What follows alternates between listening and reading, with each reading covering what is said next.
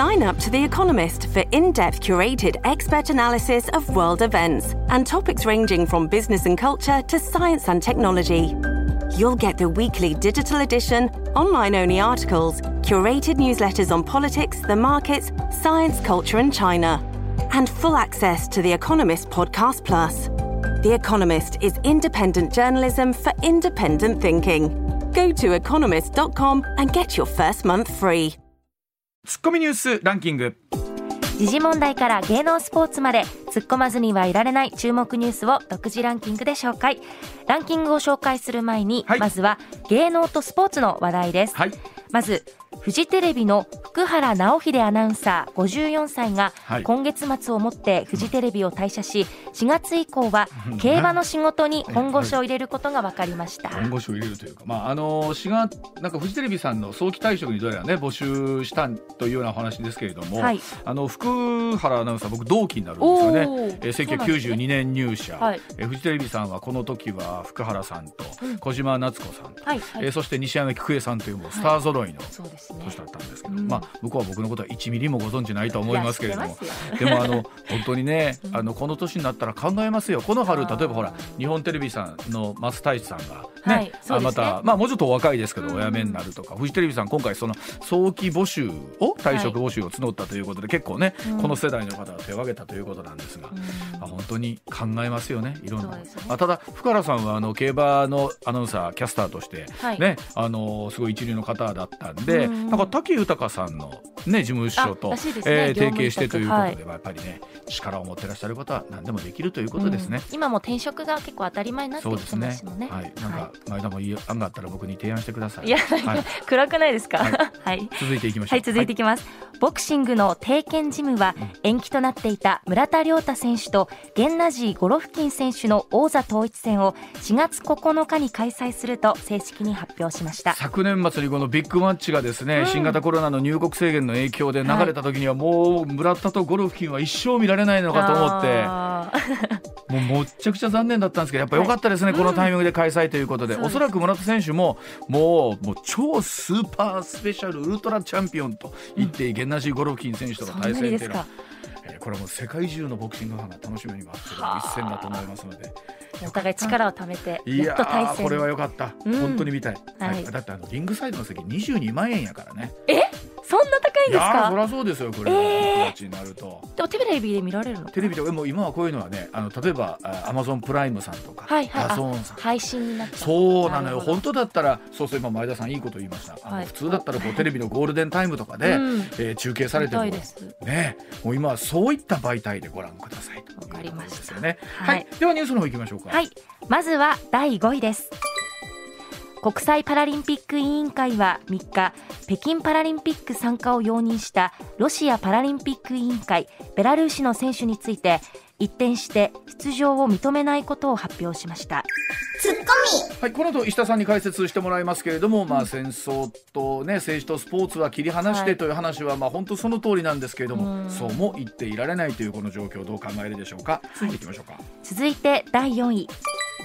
ドン・キホーテを展開するパンパシフィック・インターナショナルホールディングスはウクライナの避難民100世帯を受け入れることを決定しました、うん。住宅の確保や金銭的支援店舗での就業やトレーニングなどを検討しています。はいまあ、本当世界中でできることは自分たちの国でできることは何とか協力していこうっていうね、はい。表れの一つだと思いますけれども、うん。まあ、本当あの実際にね店舗でのトレーニングみたいになってくるとね、えー随分とまたねその体制も変わってくるなと思いますけれどうん。はい、はい続いて第3位。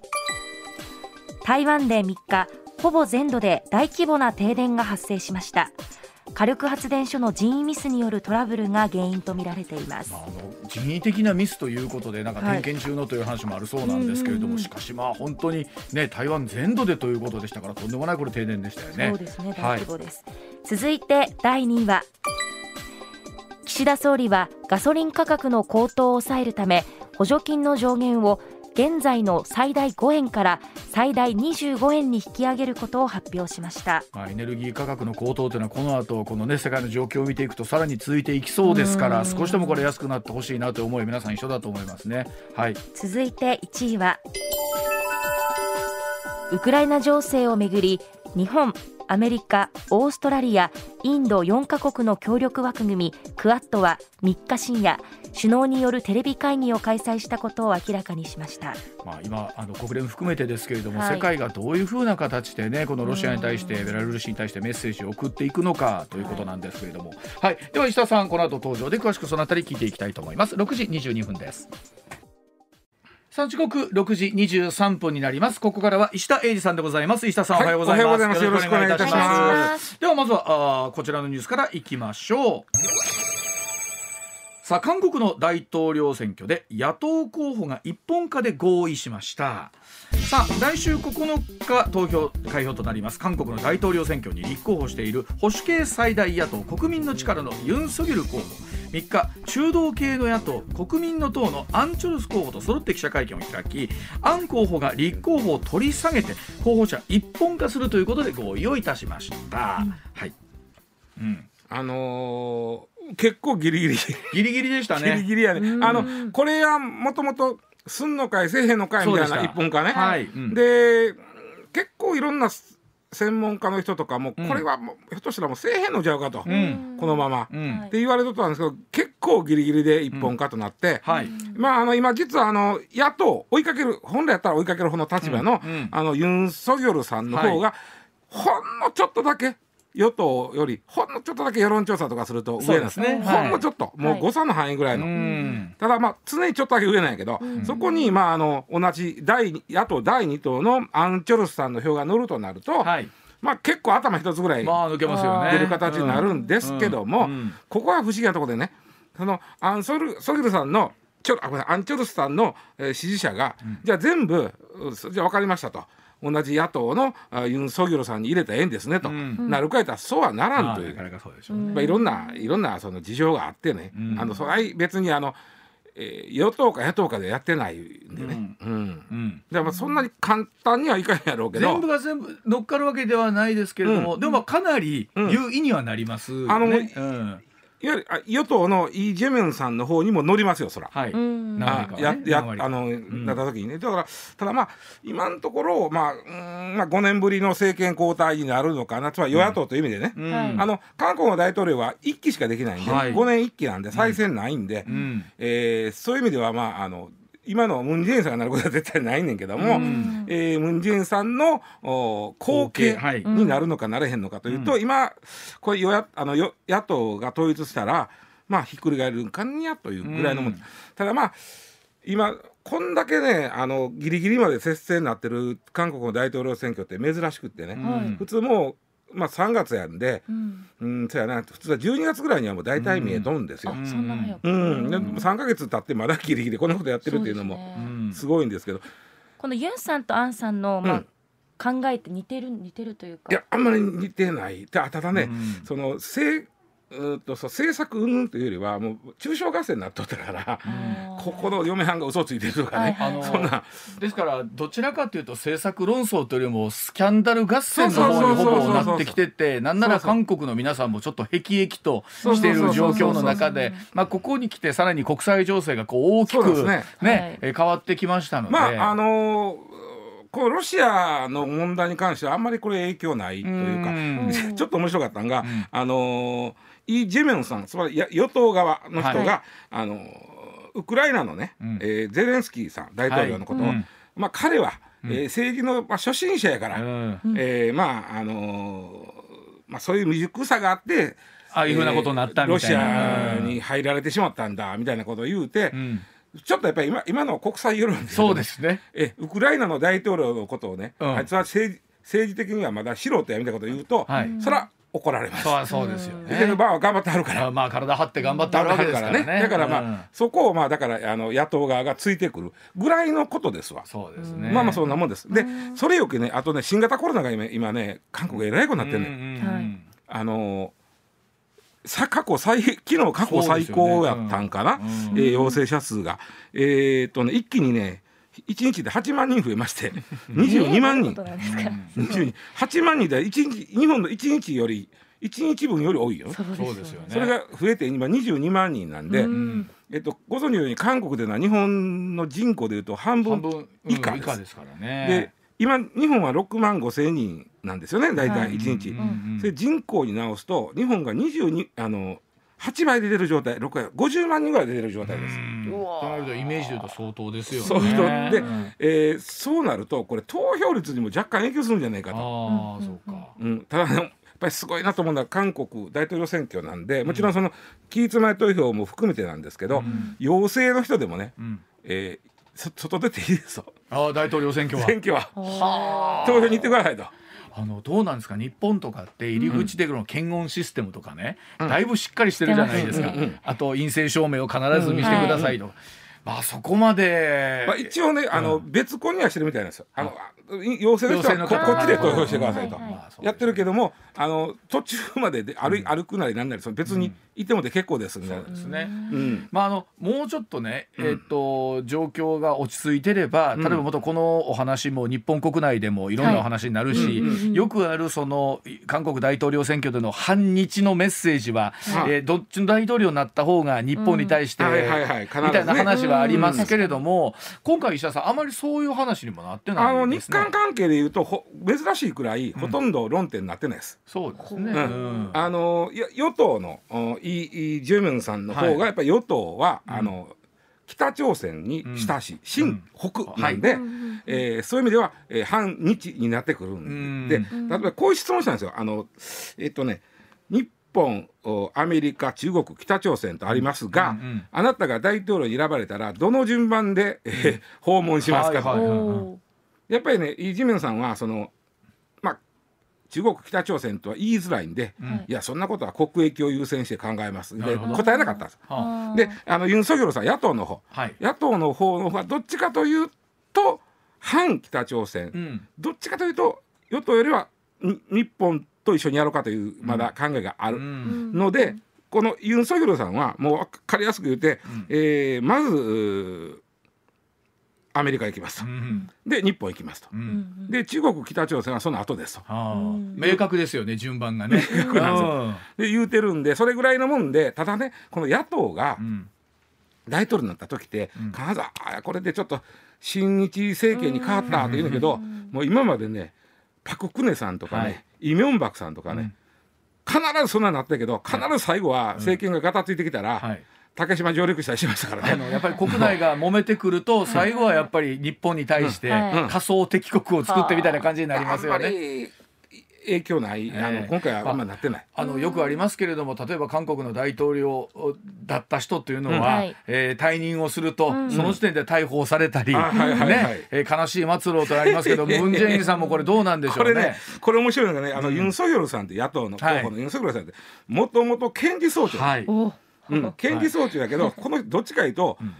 野党の人をつまりパク・クネさんを逮捕したりなんなりしたから、はい、ムン・ジェインさんに「お前ようやった」そうそう、はい、ようやったから、うん、あの検事総長さしたるわってなった人やねんけど、はい、今度なったらなった途端に今度ムン・ジェインさんを攻撃しだしたとだから野党の候補になってるんですよ。ちょっとややこしいその辺ややこしいんです。けどこのあのユン・ソギョルさんがあのいや検事総長が言うので、今の政権は検察を利用してむちゃくちゃやっとると。うん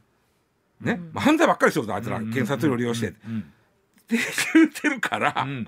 その言葉通りやったらほんまになったらまた捜査されるね、そうですよね。これ繰り返しやねあの先日韓国の大統領選挙含めてお話聞いたリー・ソーテツさん、はい、えー、投票日の3月9日おそらくこの時間電話で、うん、えー、最新の情報をお伝えいただけるんじゃないかなと思ってますけれども。そのリーさんもやはり今度もし仮にイ・ジュミョン候補が、うん、えー、これで選挙で敗れるとなると、うん、これはこれで、うん、えー、候補者で亡くなった時点で大統領亡くなった時点であのまたそこに捜査のかなり厳しいメスが入るんじゃないかと。なんなら逮捕まであるんじゃないかと。うん、ムン・ジェイさんもこれムン・ジェイン政権が今検察を利用してむちゃくちゃ人おると、はい、検事総長が言ってたわけ。元検事総長が。だからまあ改めて言われますけど韓国大統領の権限のまあ一つは強さの表れでもありますし、まあ、また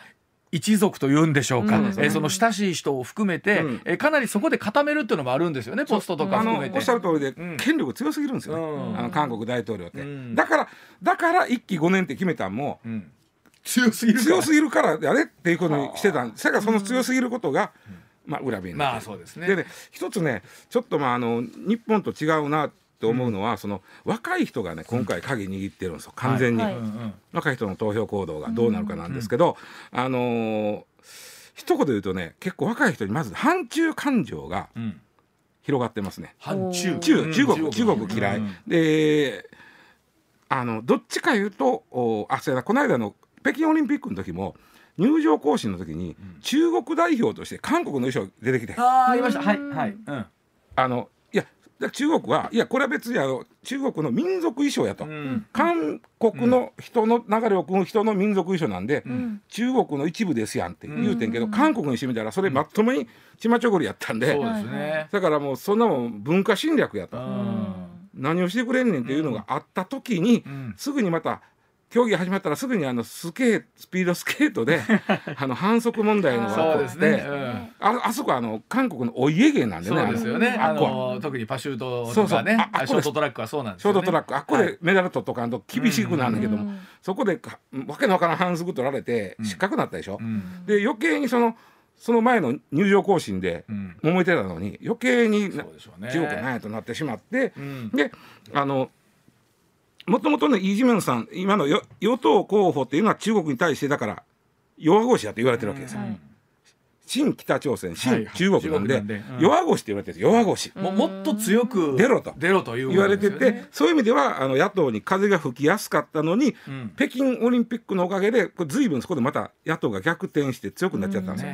本当あの日本との逆に関係でいうと毎回あるのは例えばそれこそ韓国のドラマとかね、BTS をはじめとするエンター k p o p 含めて、こんなに親しいのになぜ国同士はで現実で見ると今石田さん言うように若い世代の人はそこまで別にあのね、年上の人ほどの中国と親しくした方が実利が取れるっていう考え方なんです、なるほど。なるほど。割とそこはあの、はい、計算してやってる。中若い人はそんなことやないと、うん、もうこれはもう文化の侵略されとると、はい、あともうもう一つ大きいのはね、うん、あのー、やっぱり若い世代の人の投票率が高いぞ、うん、えー、ちなみにね、えー、前回の大統領選挙20代の投票率76、うわ高い。30代74これはでも前田さん同じ世代として考えるとこあるん違う？ちょっと。いやそこは見習う見習いたいなと思いますね、うん、であの特に今の20代30代の人ってしんどいイメージしてるんですね、いやそうやと思います。低成長になってミリマ食の後に社会人になってでその韓国ってさものすごい厳しい競争社会じゃないですか。で勝ち抜いたところ、まあ、勝ち抜けなかったら大変やし、はい、勝ち抜いたところでなかなか就職先なかったりして、ね、だからだからそんな状態やから公平とか、うん、公正とかいう言葉にはねめちゃくちゃ敏感なんですよ、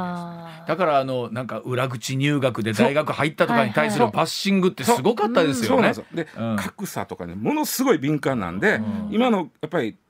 大統領とか見てるとその、お前らだけ英明者に若干みたいなあるわけですよ。そうするとやっぱりよ与党に対しては、まあ、反対の風北風が吹きやすいということなんですよね。まあ、あのもちろんあの隣の国のお話でありますけれどもね、うん、例えば出生率とかを見ても非常に厳しい数字が出てますし、うん、まあ、ものすごい低いよ、ね、韓国は。でなるとやっぱり若い皆さんがあの、まあ、いろんな不安を抱えてるっていう現状とかも含めてあるでしょうし、今石田さん言ったようにもうもうびっくりするほど勉強して、はい、超難関大学を出ても、いわゆる財閥系と言われる有料企業になかなか、えー、就職できないとか。絶対に言われてるのは俺たちは親世代より絶対貧しい生活を送ることになるというのは、うん、韓国の若者はみんな思ってるわけです。だからこそあの例えば海外アメリカヨーロッパ含めてね、うん、あの力をつけて出ていきたいという人も多いんでしょうけれども、そんな中でだから日本の企業も選ぶ人多いんですよね、だからそこで若い人ってあんまり反日感情が上よりはないから、まあそうやったらそれこそ日本の企業で働きたいという人も多いわけですね。まあ本当でもそうなってくると日韓関係の新たなね枠組みをぜひ作りたいと毎回同じことを言うんですけど、やっぱり末期になってくると、うん、対日本へのバッシングも強くなってくる、うん、まあ、でも若い人もバッてきたあとねあのコロナのせいで外で選挙運動できへんからみんな SNS とかネットでやってる。んですよ。なるほど、若い人強いですね。若い人強いんで、その辺も影響あるかなと。では6時37分です。続いてこちらです。さあいよいよ北京パラリンピックが開幕というところなんですが北京パラリンピ,、はい、パラリンピック開幕前日に急転ロシア、ベラルーシの除外決定が決定となりました。うん。えー、国際パラリンピック委員会3日声明発表しまして、えー、2日の段階では中立選手としての北京パラリンピック参加を容認していたロシアパラリンピック委員会。ベラルーシの選手については一転して出場を認めないということが決まりました。うん、うん。まあ逆にね、うん、よう最初にそうなんですそっちの方がびっくりしてむしろそっちでしたね、うん。でねこれはまああのロシアとベラルーシの戦勝だ。まあみんな分かってることだけど選手に別に罪はないやんですよ。分かってる、はい、でも国として出すでましてやその、まあ、社会主義の国なんで、うん、国威発揚に使うわけで、うん、分かってるわけでしょ、うん、だからそれを出すっていうことに対してもあの発表した時にね、うん、えー、もうだったら出ないっていう国がね、ことの方が多かった、もしくはまあ最低でもね、そこと戦うんだったらその試合はもうしない、っていう他の国とはするけど、はいはいはい、ロシアベラルーシやったらしないよと、うん、だったら最初から出ないよっていうところは、もうことの方が多かったんで、ね、あのー、まあパラリンピック、まあ、協会の方も、まずいと。うん、それはもう、やっぱあかんねもっと言うとでも言わ言われるまであんたらは気づかなかったんかって話ですよね。まあ、そこはまあだから北京オリンピックやからかなというふうに思うねんけどね。まああの本当ねみんな分かってるんですよ。選手に罪はないっていうのは、うんうん、であの気の毒なのも100も分かってるんですけど、うん。はい、でもこういう状況になってみたら素直な気持ちですねお互いにね、うん、無理でしょ無理でしょと、うん、で一方で、まあ、もちろん本当にいろんな特に体障害終わりの中でね、うん、頑張ってこられた方が多い中で、表彰台に立ちたい、そうなんですそんな気持ちは分かるんですけど、そこにこう心からのねそうそう。どれぐらい、まあだからまあ、それとね今回やっぱし、まあ、そのオリンピック・パラリンピックオリンピックの時からやっぱしいろいろあったじゃない、うん、この大会、うん、で僕はねちょっと、まあ、今日前田さんがいてるから話をしたかったんだけど、実は次はイタリア決まってますね、はい、4年後、うん、えー、イタリアのミラノ。これは面白いよね、初。まあ、ミラノともう一つ三角地帯の,、ね。あのコルティナっていうとコルティナ、はいそうですね、でミラノはねすごい。だってファッションの街でさ、ね、オリンピックやるってすごいよな、は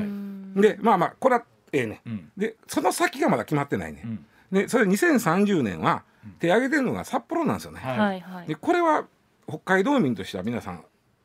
で今回ね結構ねはっきりでね、オリンピックってねケチついちゃあのいやとかあるんですよ。僕は正直少なからずあったんちゃうかな、うん、ただ僕はオリンピックが大好きなんで、うん、こうなってしまったことがすごくちょっと嫌やなと思ってるんですよ。2030年の札幌は実は今招致活動ししてるんです。し、まあ、仕掛かってるから、まあ、してます実際してるんですよね。うんうん、でちょっと注目したのはあのー、1月1日の、はい、おえっ、ー、とどっか共同やったかな、うん、えっとがもうほぼ決まっとると、うん、あのもう実はもう水面下で、えー、もうあの決まってますよというのを1月1日に出したんです。あ、そうなんですね。うん、あのもうあのバッハさんと話できてます。おすごい。もう札幌で決まってるんで年内にも発表あるでしょみたいな記事を、えー、ドーンと出したんで、えー、それはねあの1月1日に出た記事やというところに意味があるんです、うん、あの新聞社もどこもね1月1日の記事はね力入れるんですよ。めっちゃ力入れるんですよ、でそこでもう裏取れてへんなことが絶対書いてこないんでこれはまああの結構かなりじゃあ、まあ、スクープとですよね。スクープとして出してきたんでね。でそんな中で実はあの去年ぐらいから札幌市はその、はい世論調査を気にしてるんですね、世論調査でもうちょっと盛り上がるかなと思ってたら、うん、まあ賛成の方が多いねんけども、はい、反対とほあんまり47対53とか。ほ、まあ、53なんか多いけどそそんななの？もっと73とか。確かに。オリンピックとしてはちょっと低いですね、うん、そうでしょ？であのもうあの年明けてね必死であのえー、なんていうかな、うん、えー、市民啓蒙活動に集まってもらって、まあ、このコロナでやりにくいけどやってはるんですよ。でそれでもう一つね、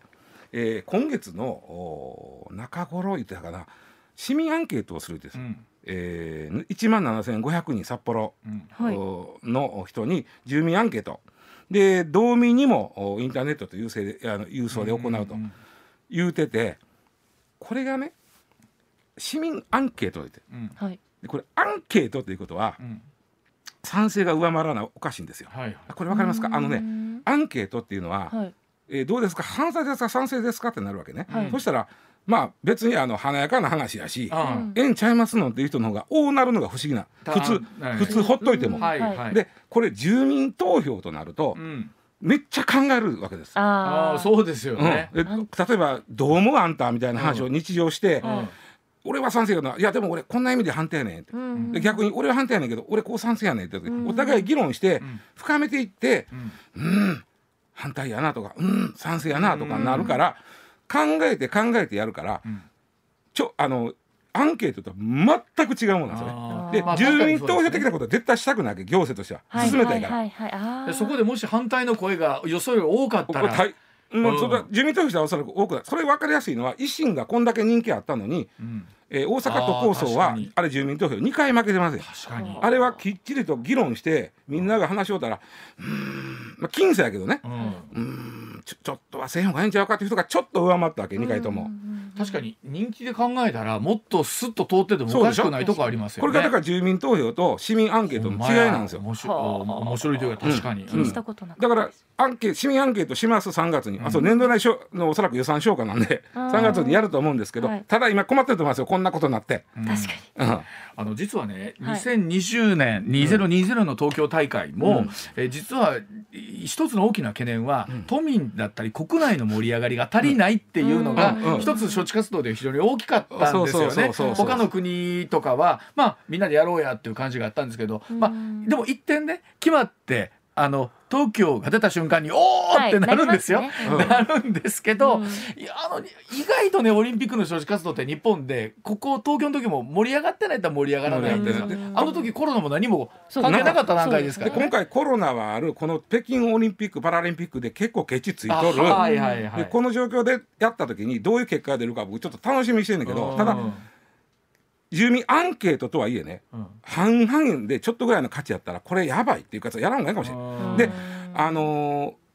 あのねちょっとあそう皆さんに言いたいのはその今回札幌市は3000億円でできるって言ってるんですよ。うん、絶対できへんからね。まあ無理ですね。無理 無理ですだって東京だって実際に言うた金額の2倍から3倍かかったじゃないですか。これどうしてもね、うん、かかりますからね。これが収まったで聞いてあるんじゃないですもんね。これなんでかというと、実は立候補するときに IOC に立候補ファイルというのを出すでしょ、うんうんうん、あれにはねルールがあるんですよ、はい、こうそのルールにのっとって積算していくんです。そのルールには IOC が指定した経費しか載せたらあかんわけです、うん。はいはい、だから例えば関連費用例えばバリアフリーにお金かかります、うん、載った時にそれはこのファイルには載せないでくださいなってわけ、うん、実際やったらそのその施設作った後はバリアフリーにせなあかんので、はい、載ってないお金かかってくるわけですよ、うんうんうん、だから IOC に対して出す書類っていうのはめちゃくちゃ低くなってるんです、うん、でそれに対して札幌市が3000億です言ってても、うん、そんなもんで済むはずがないっていうのは皆さん分かっておいてほしい、うんうん、それは札幌市が悪いんじゃなくて、うんうん、高くなるとみんな手挙げへんから、うん、IOC としては低く抑えるがために項目をへつってるんです、うん。まあ、だから実際にあのそうするためにかつてあった施設とかを、うん、えー、まあ再利用するという形にして、新設のものをほとんど今回札幌も作らないっていう前提で、ね、まあでも東京もそういう手で全然そうならなかったからね。そこははっきり分かるわけじゃないですか。うん、であのやっぱり1972年、えー、札幌冬季オリンピックのがあって、えー、トワエモアさんのね「はいはい、麦と雪のバラード」あの僕は正直まだピンときてないんです。が、はい、あの時すごいかかったんですよね。ただんしねあの時はね札幌にが大通りができたり、うん、地下鉄が走ったり、ま歌がね、はい、街ができるあたあの新しい街がやで、はい、だからオリンピックがあったことで街ができたよ、でももうそんなことは時代じゃないそういう時代じゃないですね。ね。だからそこに経済効果も含めて72年の夢を追っかけてるんであれば、うん、それはちょっとちゃうぞと。あの東京オリンピック、えっと、前回その前のね、はい、60年代のの東京オリンピックそうですけど、うん、あの時とやっぱ大阪万博の成功体験みたいなものっていうのは伊沢さん日本の経済とか、まあ、その世代の人々にとっての活力としては相当なもんやったんやろうなという気は。だって72年とかさ大阪万博70年、うん、年。もう日本経済がもうそれ絶好調。絶好調だったでしょ明るい未来しかなかっただってまあそれは別にあのうわちゃんのせいでも前田のせいでも僕のせいでもないあの、はい、人口構成あのじ年齢構成がそうなっとって若かったんですよ。でそこからもう札幌といえどもね、あの少子高齢化はやっぱり激しい。北海道の中ではまだ、うん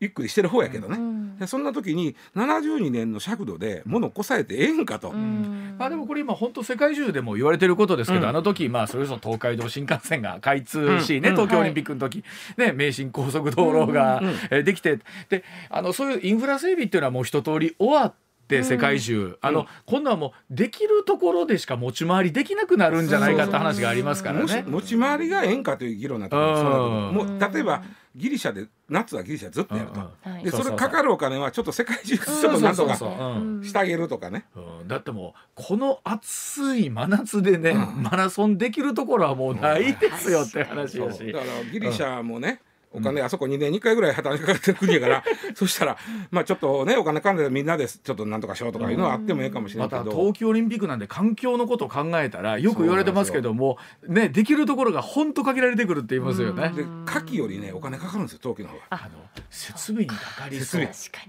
道具もね。でも道民としてはやっぱりちょっと見たい期待でもあの東京オリンピックで割と問題あったじゃないですかエンブレムとか、うん、その国立競技場とか、ね、最初の頃から結構問題があってそれリアルに感じてる世代ではあるので、うん。うん、ちょっと札幌オリンピック不安だなっていうのは正直あります。でもやるんだったら変な言い方だけどいわゆるケチつかん状態でやりたいよね。まあそうですね。だからだから話戻すけど、今月あと 2, 2週間ぐらいしたらおそらく住民アンケートするねんけど、けおそらくね、うん、最初はオリパラが終わって盛り上がった状態でアンケートしたら、うん、ええ答えが返ってくるなと思ってたんです札幌市は。ところが結構ケチついてるんで。でもねそれでいうとやっぱり前回の北京オリンピックの時がね、うん、これがもうちょっとなんとかならんかったんかってついこの間、まあ、東京も決して順風満帆ではなかったですからね結果として考えたらね。わかりました。はい、えー、ではコマーシャルの後お話続けてまいります。6時49分です。上泉雄一のエナー MBS ラジオがお送りしています。さあ時刻6時57分になります。続いての話題はこちらです。さあ DV ドメスティックバイオレンスの相談件数が過去最多だそうでございます。DV 配偶者などパートナーからの暴力についての警察への去年の相談件数過去最多の8万3042件となったことが分かりました。このうち男性の被害者からの相談件数が初めて2万件を超えまして被害者の男女に占める男性の割合も25.2%となったということでございます。石田さんあのなんか DV というとね男性から女性にというイメージが、うん、うん暴力という意味ではね、まあ、もちろんその女性から男性に対する暴力もないとはね、昔のダメ親父みたいにさ、やられとったんダメ親父。ありましたね、っていうよりもあのやっぱりその精神的な、えーまあ、暴力も DV なんで、はい、えー、そっちのあなるほど。女性から男性の場合は。身体というよりも精神的な、もちろん身体がないとは思わないけども、精神的なのが多いんじゃないかなと。例えばね、うん、あのお精神的な DV って何があるか言ったら一番分かりやすいのは大声で怒鳴る。これだからどえ男から女女から男関係ないよ。確かに。え大声で怒鳴る、はい、であとその例えばねそやな。男から女でよくあるのが誰のおかげで飯食えてんねんっていう。NG ワード中の NG ワードですね。もう絶対ダメですね、はい、えー、その逆に女性から男性でこの会社なしこれもね。NG ワード中の NG ワードね、これこれもだからこれもね実は DV になるんですね。これだその1回言うてくれたら別よ。はいはい、一回言ってくれたら、ね、こういうところにご相談に行かれる方っていうのもだからその限界を超えてのところですよね。あとあのー、これは男女ともにいわゆる被害も加害も多いと思うんだけどあの人とつつきあ例えば友達でもね、うん、あの人と付き合うな。あの人かにはもう連絡するなそれがあの不倫とかじゃのうでね、うん、そのあの友達。もう何？もうあた石手さんとずっとまたもう飲みに歩き あけどやめやめやめっていうの。言われてる。のもっとひどい番。まあもっとひどいね。あの、うん、あとあの例えば携帯隠す。ああそうですね。それもひどいね、ね、あと、あのあとまあ隠すへんけど細かくチェックする。ああその要素が今は増えてきてるでしょうけどもね。これが多いと思うね。はい。えでは7時の情報の後、もう少しデータ見ていきたいと思います。7時のお知らせでございます。はい、その DV の内容、はい、精神的な DV で、まあ、男女、男から女女から男両方ともあるのは例えば無視する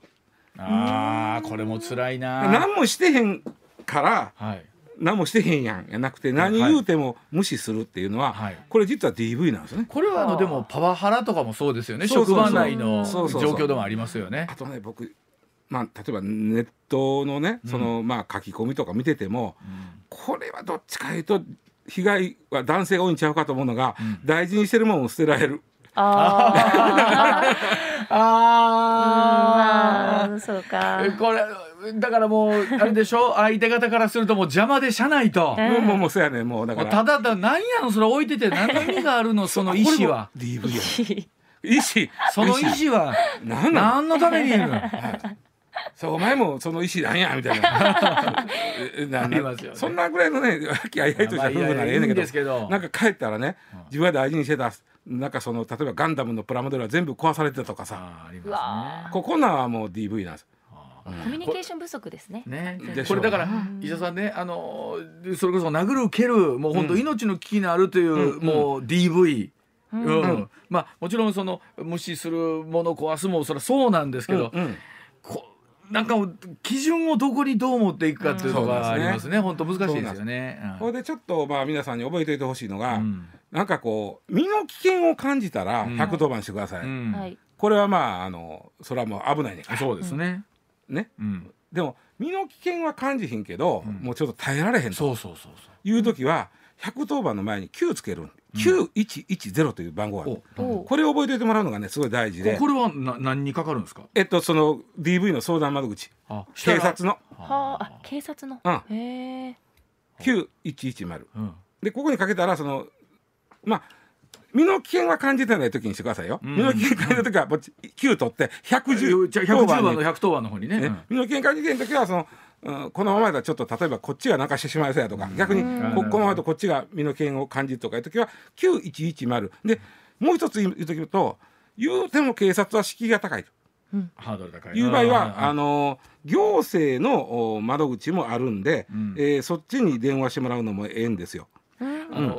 おっしゃる通りこうハードル高いってあるじゃないですか。そういうところに電話するとかなんとかって言った時に、また警察ですって言われたらみっとちょっとうんとなるから、ね、その場合はねこれまた覚えてて8008ままだあるんですか？9110は警察の DV の窓口です、うんうん、で8008は、役所の DV の窓口があります役所の DV の窓口。どう違うんあだから警察とすまあその例えば役所に電話したらあそれはちょっと警察に言ってもらった方がいいかもしれませんねってなるかもしれへんし、うん、役所もなんかそういう相談後ろみたいなのあるんですよ。うん、なるほど。そこにじゃああの紹介しましょうかっていうのもあるんで、うん、式警察の式が高い場合は8008で、うん、命の危険感じてへんけどちょっとこれ警察に言いたいない時は、うん、えー、9110、うん、この2つ覚えて実はねこういう窓口がすごい充実してきてるんであそうですよ、ね、それでまああの18年連続 DV の被害が多いっていうのはまあ顕在化してきた。これじゃあの例えばその何でもね今、うん、ほらコロナのせいでみたいなところってあるじゃないですか、これでこれはどうなんですかその影響っていうコロナはあるでしょうね。だって普段ね会社行ってるような人が、ずっと言うってイライラいやそれはありますよねお互いね。でまたあのなんていうんですかストレスの発散もなかなかお互いできない状況の中で。妻もこのね、おやつさんつい家でゴロゴロゴロゴロ兵六玉みたいな。兵六玉兵六玉。はあの DV ですから。はい。あのテレワークやね。外でテレワークしてよ。テレワークちゃうでもコロナもやっぱり若干影響あるけども僕は今言ったあのあの相談窓口の、うん、まあ、あそうでしょう、ね、充実というか。だからねそれでいうとほらこういうものっておそらくね人間の気持ちってね、うん、昔から変わってないと思うので、はい、じゃあ40年前ゼロやったんかって決してそうじゃないでしょ。そんなことないゼロとまあもっと数字としてもそれなりにあったんでしょうけど、うん、表に出てきてなかったっていう件数多いでしょうね、それとまあそのやっぱりジェンダーというかそう、ね、男女の平等ってやっぱり進んでるんで、男性の方が俺やられてるっていう人は昔よりは増えてるかもしれへん。で、ね,、も一方でなんか昔の、まあ、僕らの母親ぐらいの世代とかもっと前の人って、うん、なんか女性ってそれぐらいをされてても当たり前みたいな状況の時もきっと。でね、まあ、そこは随分と間違ってたし、今直していかなあかんねんけども、うん、うあとその例えば逆にね、うん奥さんからバーやられても、男は辛抱せなあかんとかねいう教育受けてたとかさ。あるな。頭抱えてる。まだこうやって言えてるうちはいいあそうよ。言うてるうちはいいでしょうね、うん、あとね僕は例えばその給料は渡すけど小遣いがもらわれへんっていう場合はこれ DV ちゃうかと思うんだけどね。あもう強く訴えたいですね。いや僕はもらってますよ全然大丈夫ですけどあのもらえてへん人は DV になっちゃうかな、まあ、ね、はい。まああの今言ったような、えー、8008これがだから行政の方です9110でこれは警察の方、まあ、警察、ね相談窓口ですこれは。あんたみたいな。メメモすることも禁止みたいな。これは DV ですね。これ DV ですね。メモしたやつを破るとかそれ DV。DV です。ね。はい。